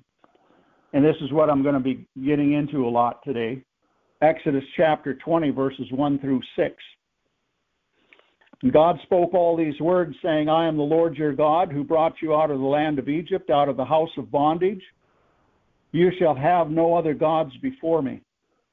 You shall not make for yourself any carved image or any likeness of anything that is in heaven above, or that is in the earth beneath, or that is in the water under the earth. You shall not bow down to them, nor serve them, for I, the Lord your God, am a jealous God, visiting the iniquity of the fathers on the children to the third and fourth generations of those who hate me. Of those who hate me. Of those who hate me. Verse 6 but showing mercy to thousand generations to those who love me and keep my commandments. And I want to focus this hope for the family on verse 6. Showing mercy to a thousand generations, to thousands of generations, to those who love me and keep my commandments. These, these Ten Commandments are just as relevant today as they were when Moses came down from the mount, just as relevant as when God first wrote them in the tablets of stone. But yet, we also see, if you turn to Luke chapter 18, Luke chapter 18, what happened to Luke? Here he is. Luke chapter 18, verse 12, 21 in my Bible, if you have the same Bible as me. You probably don't. Everything I'm going to be speaking out of is out of the New King James. And even if you have the New King James, you probably don't have the same ver- the same one that I have, so it's probably not on 1221. But if it is on 1221, you have the same one that I have. Hallelujah. Luke 18, 18. Now a certain ruler asked him, saying, Good teacher, what shall I do to inherit eternal life? Jesus said to him, Why do you call me good? No one is good but one, that is God. You know the commandments do not commit adultery, do not murder, do not steal, do not bear false witness, honor your father and your mother. And this man said to him, All these things I have kept from my youth. See, this man kept all the commandments even from his youth. But if you look at verse 18, What shall I do to inherit eternal life? Even this man knew that by keeping the Ten Commandments, there is no salvation in keeping the Ten Commandments. The commandments are there to show us our sin. The commandments are there to lead us to Christ.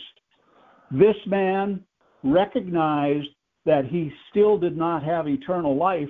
That's why he came to Jesus and asked him what he can get for eternal life. He knew that he'd already kept all the Ten Commandments. And Jesus agreed with him. He said, Yeah, but you, you, you missed this one thing. See, there's no salvation in keeping the commandments.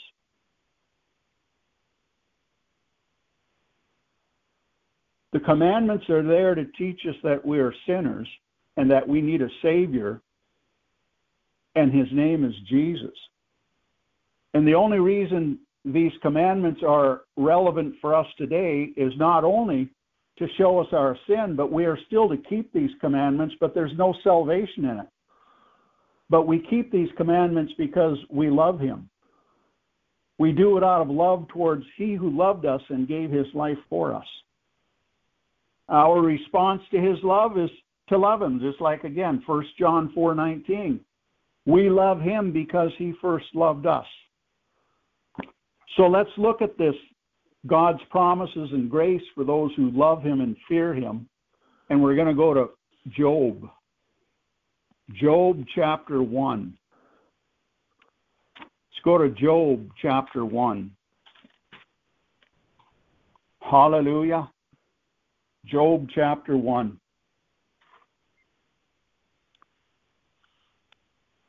There was a man in the land of Uz whose name was Job, and that man was blameless and upright, one who feared God and shunned evil. Pretty awesome to have that kind of a, a summary right there. Verse 2 and seven sons and three daughters were born to him. Also, his possessions were 7,000 sheep, 3,000 camels, 500 yoke of oxen, 500 female donkeys, a very large household, so that this man was the greatest of all the people of the East.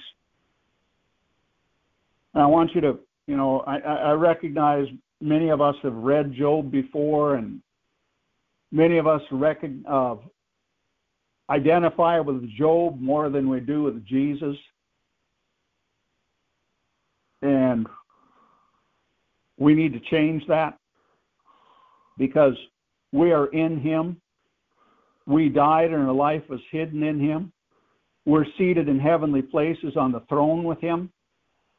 And so we need to change the, the, the attitude that we identify with Job's life more than we identify with Jesus. But that's not what I'm shooting for today. That's just a little rabbit trail.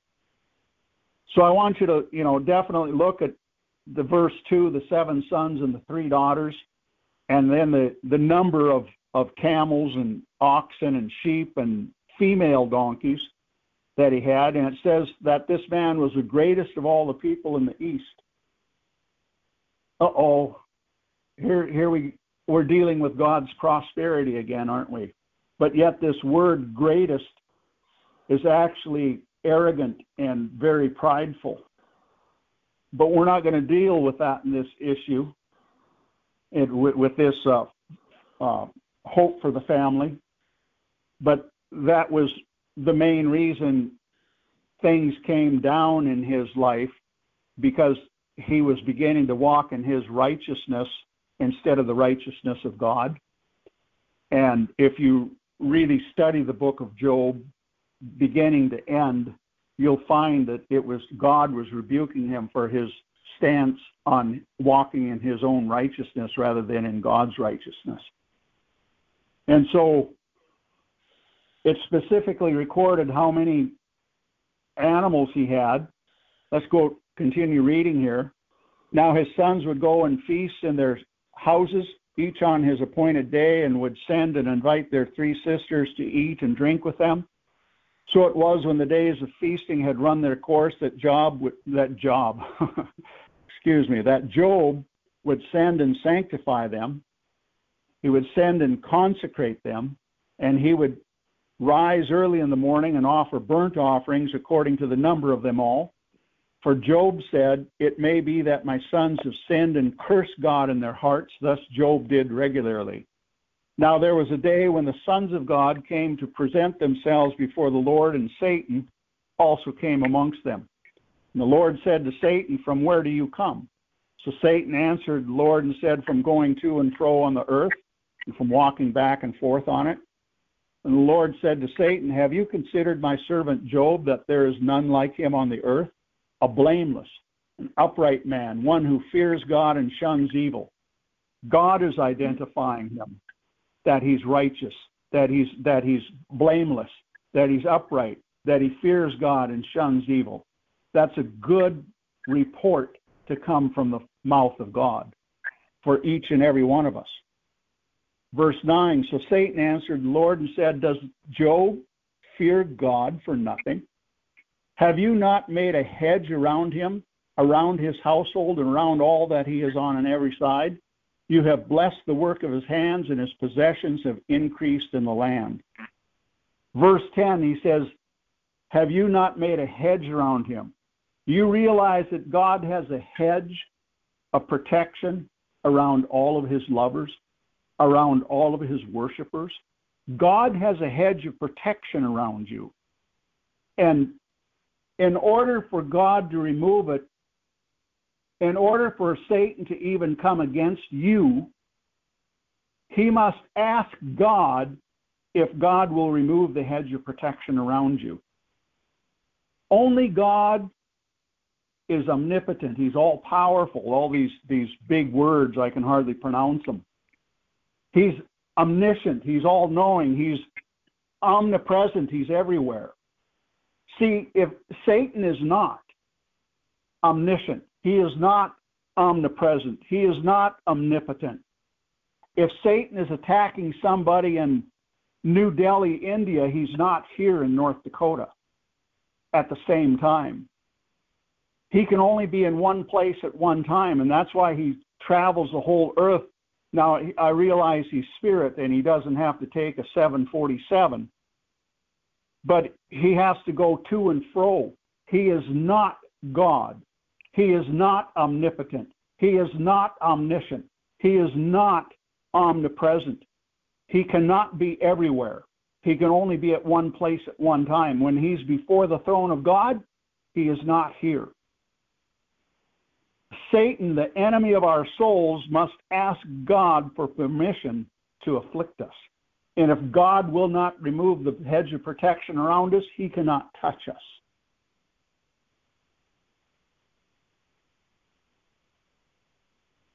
Hallelujah. Verse 11. But now stretch out your hand and touch all that he has, and he will surely curse you to your face. So the Lord said to Satan, Behold, all that he has is in your power only do not lay a hand on his person. Then Satan went out from the presence of the Lord. See, it's just like in Luke 22, verse 31 and 32. Jesus turns to Simon Peter and he said, Simon, Simon, indeed Satan has asked for you that he may sift you as wheat. I don't know a lot of city people don't understand sifting. I grew up on a farm. We would take the wheat off, and we'd have to take it into the elevator and have it tested. We had to find out if it was the right moisture and and we had to find out different things about it, whether we could continue to combine that day or not.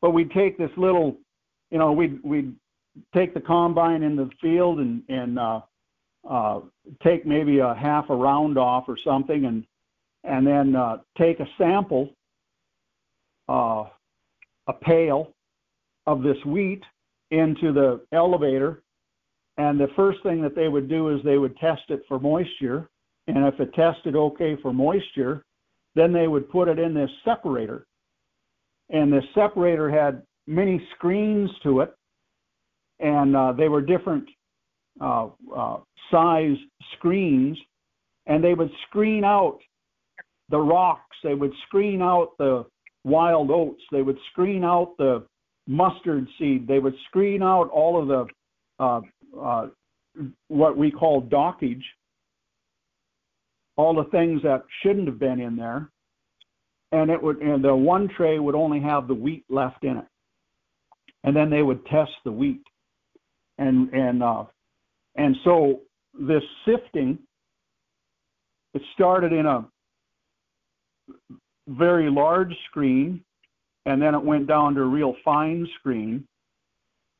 And uh, there was a lot of agitating and shaking going on to sift the wheat. Simon, Simon, indeed Satan has asked for you that he may sift you as wheat. But I have prayed for you that your faith should not fail. Isn't it awesome that Jesus is praying that our faith will not fail? Jesus is praying.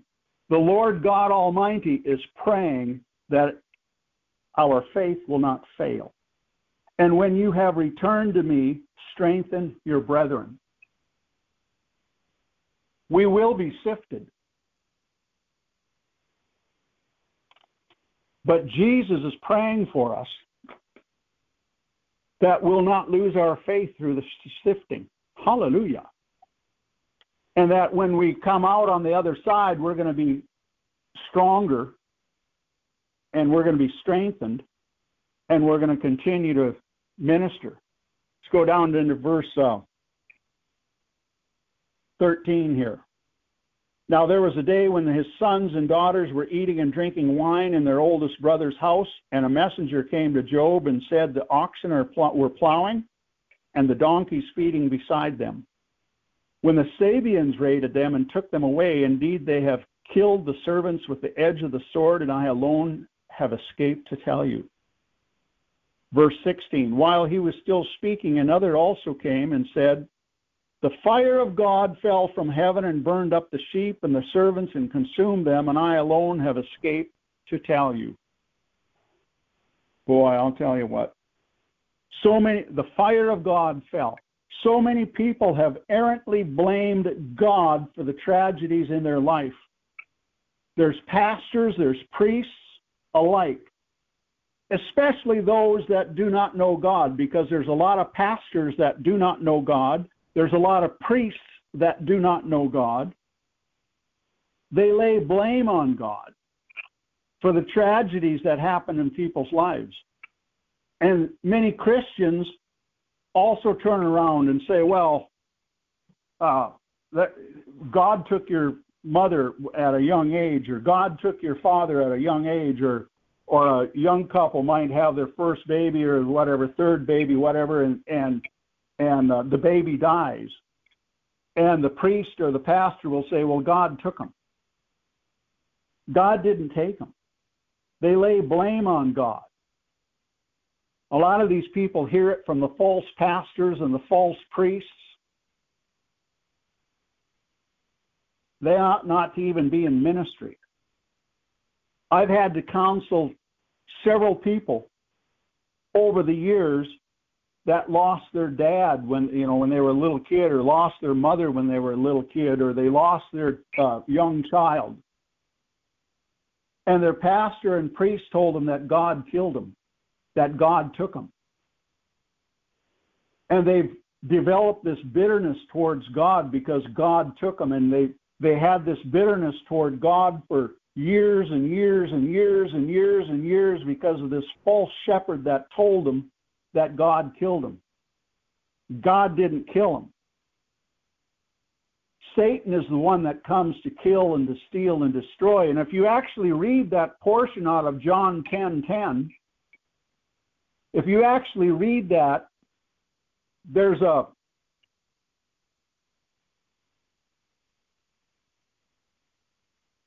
I guess you can maybe call a proverb. You won't find it in scripture, but it says Scripture taken out of context will lead to pretext, and pretext will always lead to error. Scripture taken out of context will lead to pretext, and pretext will always lead to error.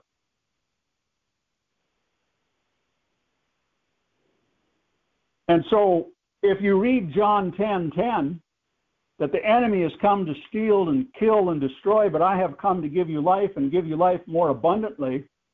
If you read about the enemy, it's true to a certain degree that the enemy is Satan, but too oftentimes people have put Satan in the place of that, and that's not what it's talking about. Jesus is specifically talking about false religion.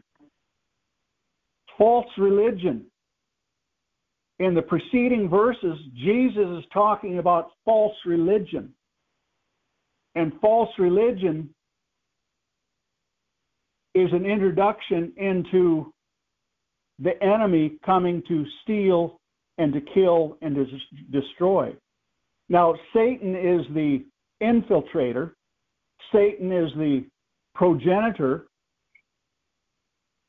of that false religion but it's the false religion that he's specifically talking about. But Jesus came to bring life and to bring life more abundantly. God did not send the fire.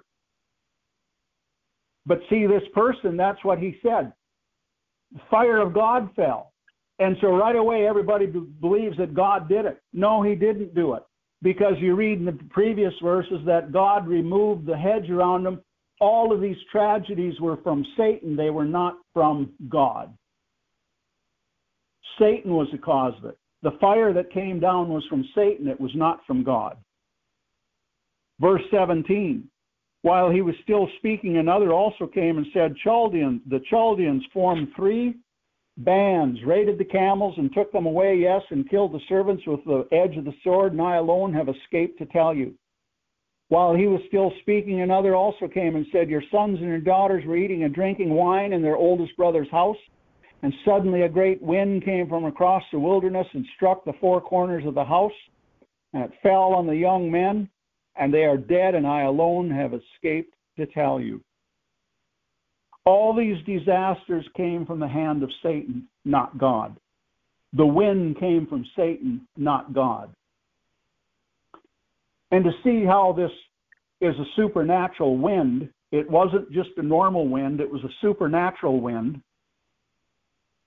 It says in verse 19, it struck the four corners of the house.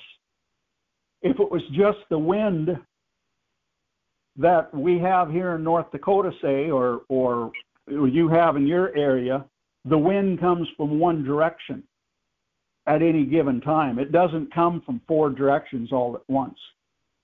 But this hit the four corners of the house. This wind came from every every direction. All these disasters were from the hand of Satan. They were not from God. The fire was from Satan. It was not from God. The wind was from Satan. It was not from God. God removed the hedge of protection from Job is why he was open to attack. You know, we're we're caught in a spiritual warfare, whether we're saved or unsaved, whether we're white, black, yellow, red, pink, orange, whatever. We're caught within a warfare between God and Satan. And we really have very little control over it. And I know that there's some teachings on spiritual warfare out there that, quite frankly, they're bunk. They're false. Second Corinthians chapter 10 talks about go to Second Corinthians chapter 10. What's this have to do with hope for the family? It has everything to do with hope for the family. Second Corinthians chapter 10 verses 4 and 5. For the weapons of our warfare are not carnal, but mighty in God for pulling down strongholds, casting down arguments and every high thing that exalts itself against the knowledge of God, bringing every thought into captivity to the obedience of Christ. This pulling down strongholds has nothing to do with pulling down principalities out of heaven. I, I had to laugh when I first heard John Wimber address this. He said, pulling down strongholds. He said, why would you want to pull down strongholds? Don't we have enough of them here already? See, there, there's so many false teachings within the charismatic and the Pentecostal, within just evangelicalism uh, in itself. If they stick to the cross, if they stick to the blood of Jesus, if they stick to the resurrection, that's fine and dandy. But then they start drifting and, and, and developing all these false teachings. Listen, these pulling down strongholds are strongholds in our minds. They're strongholds like of unbelief or, or doubt. They're wrong thinkings and uh, what misunderstandings of God and, and of His kingdom purposes. We are to cast them down out of our own minds, bringing every thought into the obedience of Christ. Strongholds are in our minds, our, our thoughts. So, as with Job and Peter, it was actually an attack of Satan. But is it really an attack of Satan that's coming against me, or is it a stronghold of misconception in my own mind that's causing a problem? An imagination that has to be cast down with every thought brought into the obedience of Christ. It's far more often it's a case of our own false imaginations than actually Satan attacking me. Proverbs 28 2 is an interesting proverb. Proverbs 28 2 says, Because of the transgression of a land, many are its princes. Because of the transgression of a land, many are its princes. See, princes control principalities. We do not pull down principalities. I don't care what kind of a book you read. I don't care who it was by. I don't care how big their church is. We do not pull down principalities. We turn from sin, from transgression, and the principalities cease because they have no more legal authority to exist any longer. But so and so wrote a book or said, and they have such a big church. I want to get back to the authority of God's Word. I want to get back to the authority of the truth of God's Word, not in some fakey charismatic book or some fakey charismatic Pentecostal evangelical teaching that does not line up with Scripture. So let's go back to Job chapter 42. We saw the we saw the uh, destruction that was brought about. Go to Job 42 we're going to just start this in verse 7. Job 42 7. And so it was after the Lord had spoken these words to Job that the Lord said, This is Yahweh. This is Jesus. That the Lord said to Eliphaz the Temanite, My wrath is aroused against you and your two friends, for you have not spoken of me what is right as my servant Job has. I get absolutely stressed out when I hear preachers preach sermons out of Eliphaz or something that Zophar said or something that Bildad said. And they try to line it up with this is what the word of this is this is the attribute of God. This is how God operates. This is how we're this is what they're saying is true when God Himself said that none of them said anything that was right about God. You and your friend, I'm against you and your friends. The Lord said, I'm against you and your friends, for you have not spoken of me what is right. So when you're reading through the book of Job and Bildad is speaking, or Zophar is speaking, or Eliphaz is speaking, what they are speaking is wrong because God said it was wrong. And it's up to us to hear the voice of the Spirit and see what it is. Job, whatever Job said was right, but what, Job, what, what these other three said were wrong. And so we best not be taking a whole lot of theology from what Bildad said, or what Zophar said, or what Bildad, uh, Bildad or Eliphaz, any of them, anybody, any of them, if we take theology from what they said, we're taking we're teaching false theology. Let's drop down to verse 10.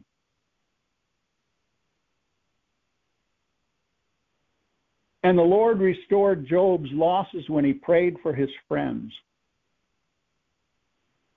We got to be praying for our friends, amen. Indeed, the Lord gave twice as much as he had before. Then all his brothers, all his sisters, and all those who had been his acquaintances before came to him and ate food with him. See, when everything is going fine, everybody's all, you know, you're you're you've got lots of wealth, everything is going swell, everybody's your friend. But when things turn kind of sour on you, all of a sudden your friends leave you and your everybody leaves you because they they don't really want anything to do with you because there's just something wrong with you. But now they're coming back after he's been restored.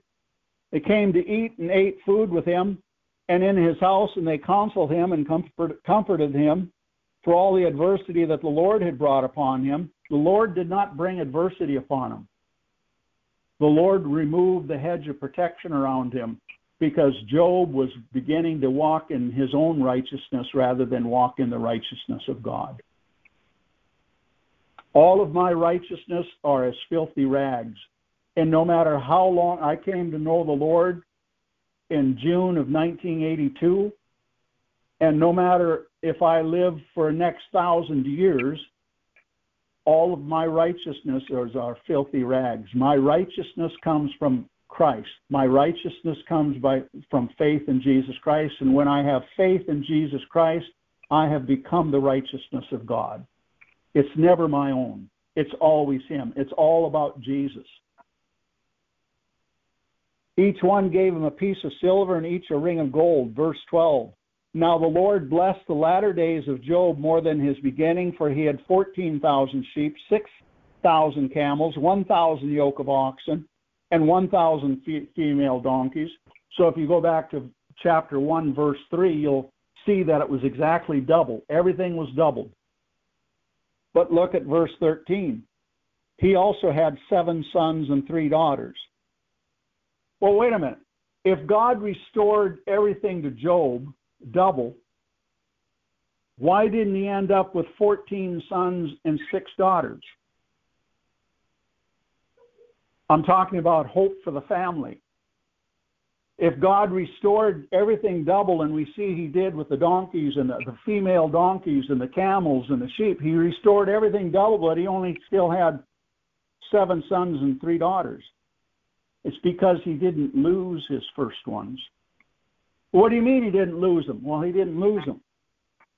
Were they killed? Yep, they died. But they were eternal in the heavens. He didn't lose them because they were secure. Well, how do you come across with that? Well, 2 Samuel 12:23 when David and Bathsheba had their first child, the child died. And David was praying and fasting. And when he found out that the child died, he began to eat, and his servants were just disrupted in mind and thought. They said, "What? What? Why? Why are you eating and and and doing everything now? And when the child was still alive, you were fasting, and now he's died, and and, and now you're eating." And 2 Samuel 12:23, David said, "I shall go to him, but he shall not return to me. I shall go to him, but he shall not return to me." David knew that the baby was brought into the presence of God. Hallelujah, this baby wasn't infant baptized because there's no salvation in infant baptism. You'd need to be born again but there's an age of accountability. And that baby had never reached an age of accountability. All these babies that are aborted, all these babies that are are stillbirths, every one of them are brought into the kingdom of God. Every one of them are ushered into the presence of God. Every one of them are saved. David's child died, and David said, I shall go to him, but he shall not return to me. And so, with this, what's this got to do with Job and, the, and hope for the family? Job's continual intercessions and offerings that he offered up to God. It wasn't necessarily the sacrifices that Job was doing. Job was doing it because he loved God. He was truly concerned about his children and their relationship with God because of their partying. But it boils down to this Job's love for God. And God is faithful to his word and to his promise. Job wouldn't curse God or lay a charge against him. God will take out the enemy, but he's not going to take out his lovers. And so, how does this work into hope for the family? We're going back to Exodus chapter 20, verse 6. God showing mercy to a thousand generations to those who love him and obey him. You keep praying for and interceding for your family. We might not see what we want to see in the timetable that we want. We do not know what goes through a person's spirit in the last moments of their breath. But we pray and intercede, and it's God's mercy and promise that will bring us through to victory. It's not our works, it's God's faithfulness to His word and to His promises. Let's go to Proverbs chapter 3, one that everybody knows. Proverbs chapter 3, starting in verse 1. Proverbs chapter 3, starting in verse 1. My son, it's good to be called a son. As many as, as many as are led by the Spirit of God, they are the sons of God.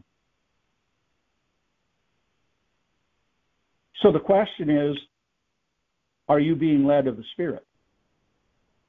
If you're being led of the Spirit, then you're a son. My son, do not forget my law, but let your heart keep my commands. For length of days and long life and peace they will be added to you. Let not mercy and truth forsake you. Bind them around your neck, write them on the tablet of your heart and so find favor and high esteem in the sight of God and man.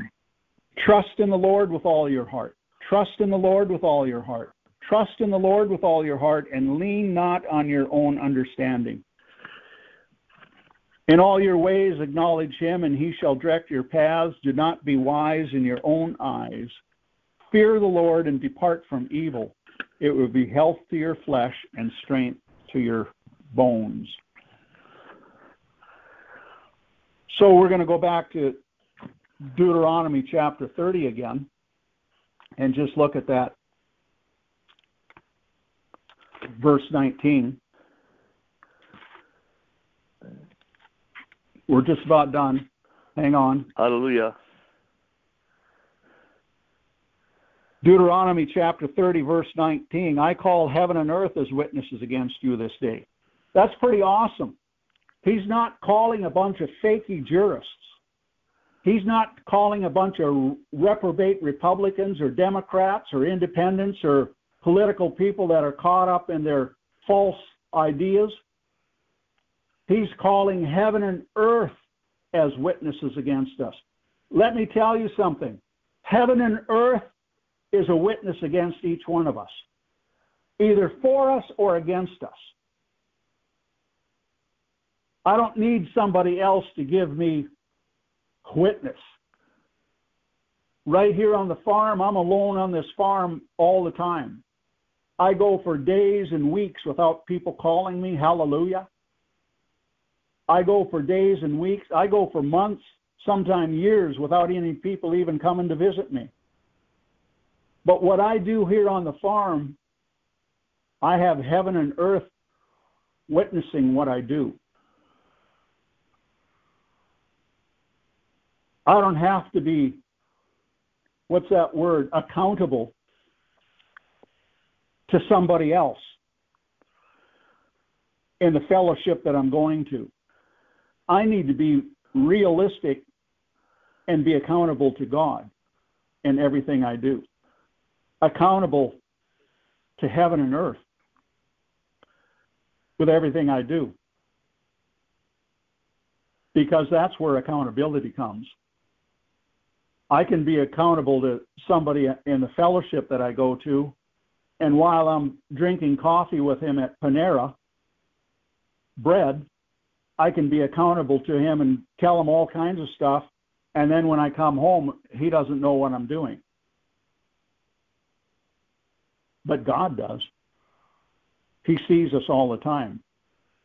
So Deuteronomy 30, 19, 20.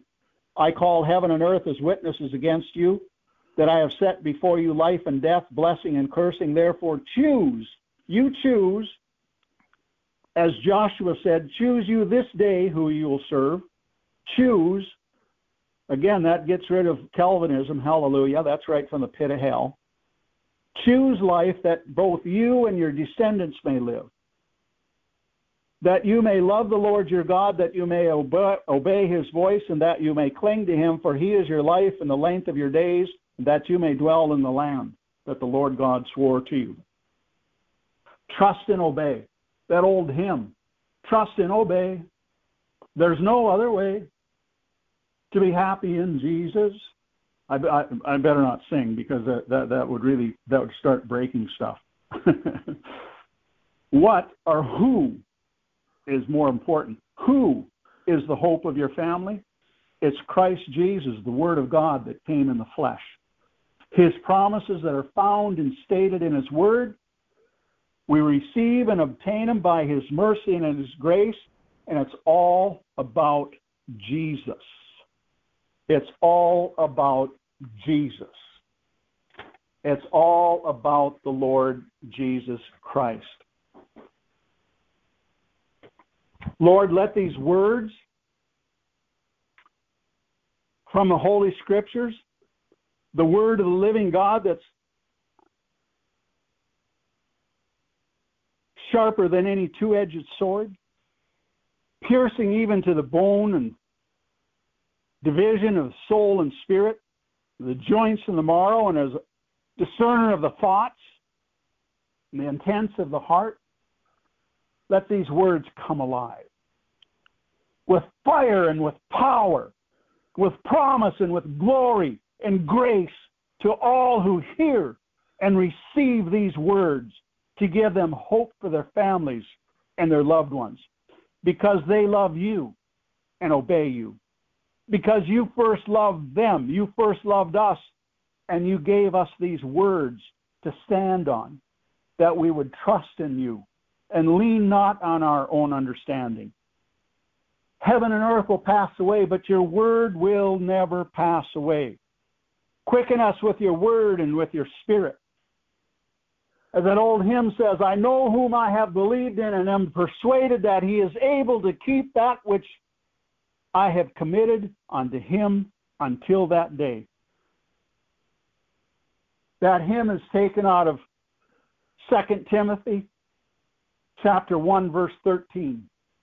For I know whom I have believed in, and am persuaded that he is able to keep that which I have committed unto him that day. That's what Job was doing. He knew that he was committing his children unto the Lord, and he knew that he believed in he knew whom he believed in, and he was persuaded, he was convinced, he was persuaded that he was able to keep that which I have committed unto him. I commit my children unto him. even as Elvis said in the beginning of the message uh, of, of, of his testimony today, that he committed his children unto the Lord. We commit our children unto you. I'm not leaning on my own understanding. I'm leaning on the Word of God. That you will show mercy to a thousand generations to those who love you and obey and keep your commandments. I love you, Lord. And as Romans 10:4 says, Jesus Christ is the end of the law for all those who believe. Everything is wrapped up in Jesus. It's all about Jesus. Every knee will bow and every tongue confess that Jesus Christ is Lord in heaven, on earth, and under the earth. Jesus is Lord. And I put my trust in Him. I commit my children unto Him. I commit my loved ones unto Him. And I am I know whom I have believed in. And there is a problem with people that are religious. They don't know whom they believe in.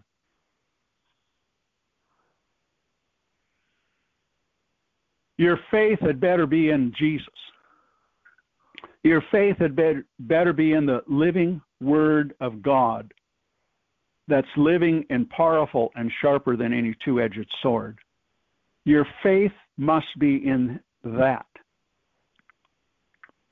not in what a pastor says, not in a denomination, not in a false teaching of infant baptism or once saved, always saved. You choose daily who you're going to believe in. But once you get to know Jesus, the more you know him, the more you love him. The more you know him, the more you love him. It's all about a love relationship. It's all about the love relationship, His love for you, that while you were yet a sinner, He died for you upon a cross. And on that third day, He came forth from that tomb. And He's given us resurrection life if we go into those waters of baptism and be resurrected with him. I died with him on that cross. I'm resurrected with him. Romans chapter 6 says, I can walk a life without sin. That Apostles' Creed, another one of the things that is a false doctrine out there. So many churches make people memorize the Apostles' Creed, and it's the falsehood in it is that they walk around thinking that now that I've memorized the Apostles' Creed, I'm saved. No, you're not. That's a falsehood. You can memorize all types of things. You can memorize the Bible and not be saved. You need to be born again. And if anybody's listening to this message and you've never been born again, He's calling you to be born again right now. If you've backslidden from the Lord, It's time to renew your relationship with the Lord.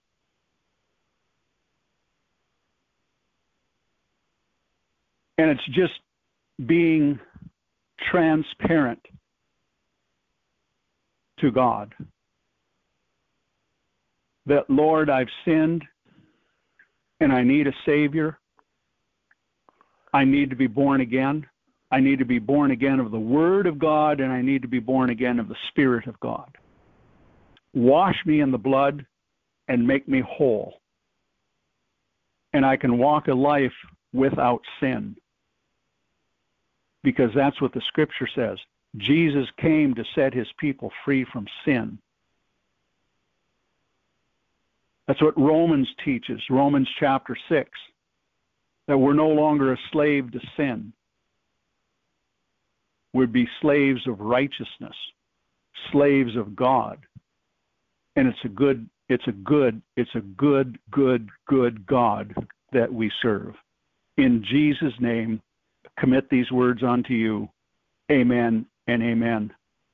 That's your hope for your family. Turn it over to elvis amen praise the lord jesus christ is lord hallelujah i'm going to pray a prayer for for people for household salvation hallelujah for our loved ones that are coming to know Christ. Um, I remember my grandmother. Um, you know, I took some pictures and sent it to her. Um, I put one in eight by ten in, in a frame of me. Um, back a long time ago, I used to wear a collar, and I sent that picture to her. She put that frame right next to her. She looked at that every day. She was so happy that um, her, one of her grandkids is a is a preacher of the Word of God, and um, of course, I did her funeral too, where I I preached about the resurrection of the dead and Jesus Christ. He's the resurrection and life, and um, but anyways, um, in in her culture, you know, they did not say the word "I love you," and so she came to born, again. She became born again because my my aunt became my aunt. Her her her the youngest um her youngest daughter came born again, and and and um and my um my grandma gave her life to Jesus Christ, and then um um said, you know, after you know a little bit, a couple di- after like a month, whatever, she she said she said the words "I lo- love you" and gave gave her her daughter "I love you." Hallelujah, praise God. So God is love.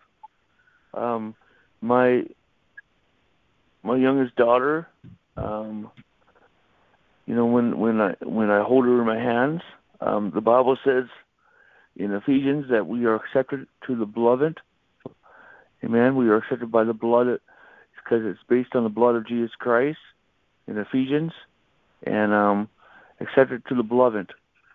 And um, I'll give you that verse fast. We'll, um, hallelujah. We're accepted to the beloved, and it says that verse six says um, Ephesians chapter one verse six says to the praise and glory of His grace, by which He made us accepted to the beloved. And what a child wants to hear. See, our words have power. So I say to my daughter, I accept you for who you are, and and I know who she is. Amen. I accept you for who you are. And and and you know, a dad, the greatest thing that you can do is is is to hold your daughter and say, Hey, I accept you for who you are. And you're not acknowledging stuff stuff that they're going to do that's negative and all that. You you know, and you hope. Amen. Hallelujah. And then I say, I bless you. I bless you. I bless you. I says, You are my beloved daughter in whom I am well pleased with. And same as, as God the Father said to his son, You are my beloved um, son in whom I'm well pleased with. And then the affirmation of the Father, the baptism of the Holy Ghost in Acts chapter 2, when the Holy Spirit is poured out, was an affirmation of the Father. Says, You are my beloved children in whom I am well pleased with. Hallelujah. Praise the Lord. But our words have power. Our words have power over our children. Hallelujah. And and and um you know now she looks at me and she laughs and she she she started laughing yesterday at me. Um for a couple weeks now she you know first she would not smile at me. I taught her to smile. And now she's laughing and all that. So praise the Lord, hallelujah. Um, um, amen, hallelujah. So, but what I'm saying is, is um, um, the things we do, we also we pray for our children, hallelujah, amen. So let's. Uh, I'm going to pray for our loved ones, and um, um, hallelujah, and and um, Father, and then through the Lord Jesus Christ, we pray, Father, for all of our children you know, our grandchildren of God, our, you know, we pray, Father, for our relatives, oh God, in the name of the Lord Jesus Christ, that that that that, they'll all come to the saving knowledge of Jesus Christ. We pray for everyone in our family comes to the saving knowledge of the Lord Jesus, Christ. and to be baptized in the Holy Spirit, and to live a life unto the Lord in the name of Jesus Christ. And we pray that there'll be unity in our home and among our family surrounded around Jesus Christ and the Word of God, and that we will be able to share the Word openly with our loved ones in the name of Jesus Christ. And Lord God, we just pray that you will visit our children, and that you will visit our grandchildren, that you will visit all of our family members of God in Jesus' name. And Lord God, I just pray, lead them to um, salvation in the name of Jesus Christ. Hallelujah. We pray that you intervene in the name of Jesus Christ, of God. Also, Lord, we pray that you protect our family. You protect our family from the evil and the wickedness that's upon the earth. And protect us from all things that no evil shall befall us, and no plague shall come near our dwelling. In the name of the Lord Jesus Christ. And Lord, if there be any bitterness and unforgiveness and resentment, division in our home, Lord God, release healing. Release healing, oh God. Lord, also I pray for people. I pray, Lord God, um, uh, for healing in the family, God. Even, um, you know, people that have been divorced. I'm not saying I'm not praying for reconciliation, but I pray that there be no no um, um, bitterness, no bitterness in the children, no bitterness, oh God, at all in Jesus' name. Release the healing power of Jesus Christ in the name of the Lord Jesus. That that that, Lord God, in Jesus' name, because Lord God, when we are before you, Lord, Lord, before you, it, it what all matters is that that every knee shall bow and every tongue shall confess that Jesus Christ is Lord. And Lord, we want to do it willingly on this side. Amen. And we want, oh God, in the name of Jesus, Lord God, we pray. We pray, Lord, a willingness to commit. In the name of Jesus Christ, oh God. Willingness to commit our life to Jesus because I have decided to follow Jesus. No turning back. In Jesus' name. And and we, we thank you, Lord God. We sprinkle the blood of Jesus Christ upon this prayer. In the name of Jesus Christ. Amen.